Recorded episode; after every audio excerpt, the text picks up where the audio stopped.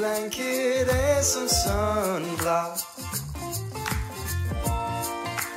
It's time for lying on the beach on camera. Lois and Steve. Welcome to another edition of Lying on the Beach. I'm Steve Greenberg with, Lois Whitman Hess. and today we'll be talking about all things Google. And we have an expert with us. His name is Bruce Mishkin, and he is a digital marketing expert who knows all things Google. Bruce brings his uh, Google knowledge from search to maps to Gmail to SEO to Google Ads, how much Google, you know, how much money they make, what they don't make, and he will pull back the curtain and show us some of the secrets behind Google, which is everywhere in our lives. So, Bruce, welcome to Lying on the Beach. Thank you so much. Here. Thank you, Lois. I'm going to start off with shock me, just shock me, blow my mind. What will surprise me most that I don't know about Google? Well, I come from a publishing background, magazine publishing, where editorial integrity was really important. Editorial and advertising did not mix. That's all changed since my time in publishing. However, Google has one policy, and that is you could spend millions and millions and millions of dollars a year on advertising with Google. It will have no effect at all over the results. So people who think, you know, if I spend a hundred thousand a month with them, I'm going to get, you know, in the number two placement, or my my my company will be featured on the first page results, and that doesn't happen at all. And it's shocking only versus today's environment in which, you know, in the publishing field, you get an article published if you advertise in that publication. So I think that's, you know, that's something that's admirable, if nothing else. Okay, well, that definitely blows my mind a little bit because uh, I definitely thought that if you put a lot of money in, Yep. you'd you'd move up the search Nope. engine. Nope, So- nope. I constantly get people, you know, one company after another saying search engine optimization, mm-hmm. SEO, SEO. I Right. can do this for you. I can do this for you. Right. Can they do anything for me? Is that nonsense or is that real? It's real. The problem is that the landscape is littered with fraudsters. So you really got to do your homework and your due diligence if you're going to contract with an SEO firm or SEO specialist and definitely check references because there are a lot of people that will take your money and run seriously. Now that's not as bad a problem as it was in the past, but it's still a problem.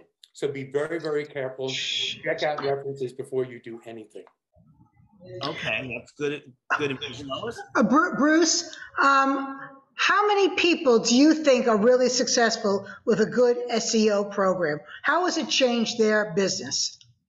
Well, I think first of all, you have to understand what the primary factors are in SEO that assist a business in getting that business featured, like on page one of Google search results or one of the top results if you're scrolling on your phone. And what's really interesting is there are really two types of SEO. There's local SEO and there's national SEO. Local SEO can be done very differently for local businesses. It's a lot easier to achieve results than it is for a national firm that is selling its products or services nationally.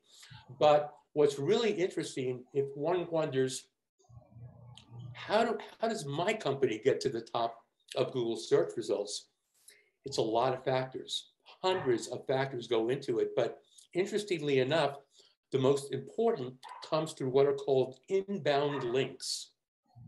How many websites are linking to your website? Now, I'll give you an example. Let's say it's a, a publication that has to do with photography, and it's a digital publication, and they happen to mention your company. And then in the middle of that article online, your company's name is underlined and highlighted in blue. If you click that, you'll go to the company's website. That's called an inbound link. What Google does, and this is well over 50% of the decision making process, is look at how many other websites are linking in one way or another to your website. What is the quality of the companies or, or websites that are linking to you. When Google sees the New York Times is linked to you, the Chamber of Commerce is linked to you, the American Association of Architects has linked to you, they say, oh, this company has credibility. And so to get to, to the top when all companies are equal, let's say there are 100 companies, they all do the same thing, they all do it as well, their websites are all beautiful. How does Google pick the five or 10 that, they, they put as the first results? And it all comes down to inbound links. How many people are linking to you? And what's the quality of the companies that are linked to you? Bruce, how do you make that happen? This is fascinating. Yeah, well, well, first of all, let me just say what Google, what Google says then is, ah, this company is an authority because so many people are pointing to their website. So that's the major portion of their decision. How do you get that done? There are a couple of ways, but you'd be interested in this, Lois. It's really a public relations effort. Okay. You have a company, you have a website, you want to expand your reach, you reach out to other websites and try to convince them that your company is worth covering, that that and and your readers, the people that view your website, will be interested in what we do, and you have to basically pitch them on covering you. Now, sometimes things are just uncovered, right? It's a long process. One of the things- Wait a second, Bruce, stop yeah. there because this is unbelievable. How do I go as a PR agency to Samsung, who I have a very good relationship with, and say, I need to be linked to you? Okay. Um, Samsung would actually have to publish an article on its website or a blog or whatever it might be okay. that references HWH. It's as simple as that. It's as simple as that. They have to have a cause for link. Why would Samsung have a blog on public relations firms? Or how we, if, if it was an article, how we achieve success in the North American market or whatever. Right. Well, it was due to our agency, HWH Enterprises, HWH Public Relations, then you'd have that blue link that would go to your website and Google would look at that. But one link is not much, okay? You got to build a base of links. Does the link, Wait a second. Yeah, go ahead. the link has to be used a lot. So let's say um, I put out a blog and I mention Lois's firm, HWHPR, right. at, right. on stevegreenberg.tv. Right. I put it out there on my blog. But nobody clicks on it and goes to see Lois.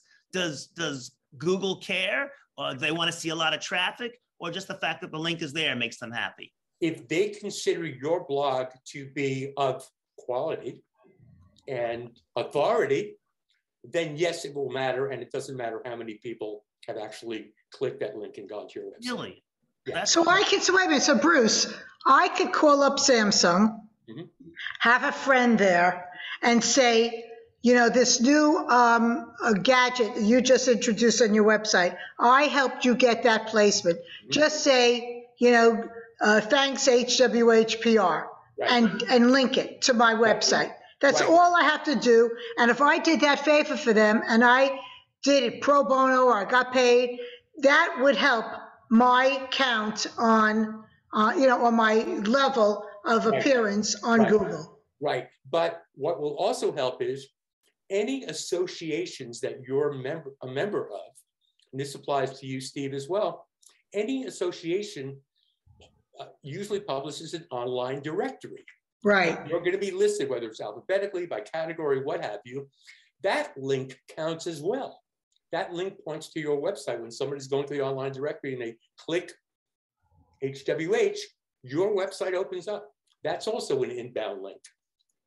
Okay. The local online newspaper, whether it's the New York Times digital or the uh, uh a, paper in Dallas or, or Rolling Stone or whatever it might be, a Popular Mechanics online, if they're linking to you, now in your case, Lois, what you want, want, want to do is if you were representing Samsung and they had a cool new product and you want to get the word out there, what you have to do is an effort toward the online community, all the publishers, all of the online publications that you'd like to get placement in. In that case, the links would go, if they do cover it, let's say it's CNET. Okay? Okay, So CNET covers, has a link to this product that will open up the page on the Samsung website that features that product. Now, that may not do you any overt good, but that's generally the, no, I love that. I love what you're saying, yeah. right?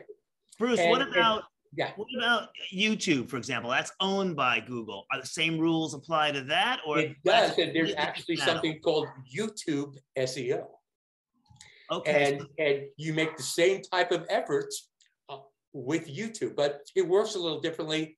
And honestly, I can't speak as knowledgeably about that as I can the other side, the search side of Google and all of that. give us another misconception that most people have about Google that, that you know that most of us don't know. Is there another Well, one?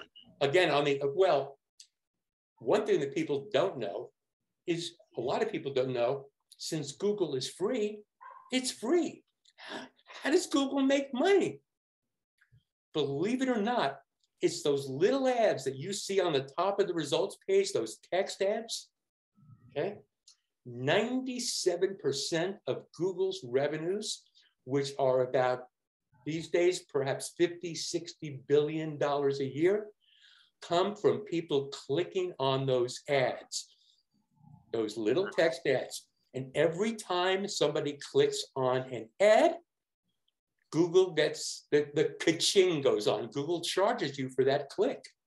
And click charges can run the gamut from five cents to $150 a click. I'll give you an example. Personal injury lawyers, they'll pay anything to get a case. so if you're buying a keyword like accident, uh, auto accident attorney near me, okay, somebody buys that term, auto a law firm, PI law firm buys that term, and they bid because Google, and this is something that also is surprising on the advertising side, Google is an auction in which you are bidding for position against similar companies to get the top position. But you said earlier that you if you pay money, it doesn't change the editorial of your place. And it doesn't. But what it what has happened is Google has gradually filled the upper page with ads, so you have to scroll Yeah. down. A lot of people, for whatever reason, don't trust the ads, and they go right down to what Me. are called the organic results. There you go. So, so that's that that that's an example. Um, but a personal injury attorney going rates per click are, let's say, between 100 and 140 dollars, meaning that a law firm is willing to pay 140 dollars to click an ad on Google that will take an individual to that law firm's website. In other cases, it could be a dollar seven bowling alleys near me. It could be three dollars and seventy-eight cents a click, and that price is established based on other bowling alleys bidding for position in the ad section of Google. right. Okay. That is that is fascinating. Yeah. Yeah. Uh, what you know, most of us think, you know, we just accept Google as, you know, just Right. is ever going to be something you think that will out Google Google or Google is king forever? Or how, how do, what, what's your thoughts looking towards the future? My thoughts looking toward the future and whether Google is going to be involved in this, I don't know. But that we're all going to get implants somewhere in here, and we just will sit back like an episode of Black Mirror and silently request what we want. Whether Google will be involved with that, I don't know. Google is certainly involved in artificial intelligence. And I'll tell you an interesting way they are.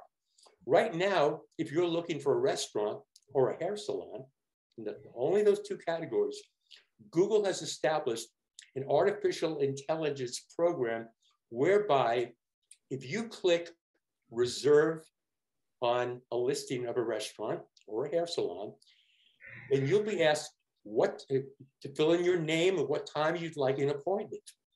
Google actually will make the call for you. The caller is artificial intelligence, but it has a natural human voice. And they will call a restaurant and say, Hi, I'm wondering whether you have any openings at 1 p.m. for lunch for two people. Oh my God.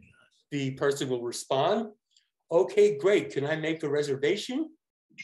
Person will respond, Thank you very much. We'll see you then. Now, what's really, really interesting is that this artificial voice, which again does sound like a human, will go, uh, let me uh, see. Okay, it'll go um, uh, to make it sound more natural. I make reservations for restaurants all the time when on Google I see reserved, press it, fill in the information. We're making the call for you now. And then they send me an email that the, uh, the um, reservation was confirmed. Interestingly, they do ask you before you make the reservation, if that time isn't available, give us a time range when you are. So if the person says, oh, we have nothing at 1.30, the, the voice will say, how about two o'clock or 2.30? they're going after OpenTable then i guess google's there's nothing it won't, it won't go after yeah the question is is google deriving revenue from that and i'm really not sure because it's really really new the only categories of business they're doing it with are restaurants and hair salons that's it right now it may so, so bruce this is fascinating we want you to come back uh, because we're going to get a lot of questions from our audience, and I'm sure Steve is loaded with stuff that he wants to ask you. Can you come back for a second, part two, and uh, we will have even more questions. You are fascinating. You're wonderful. You're great.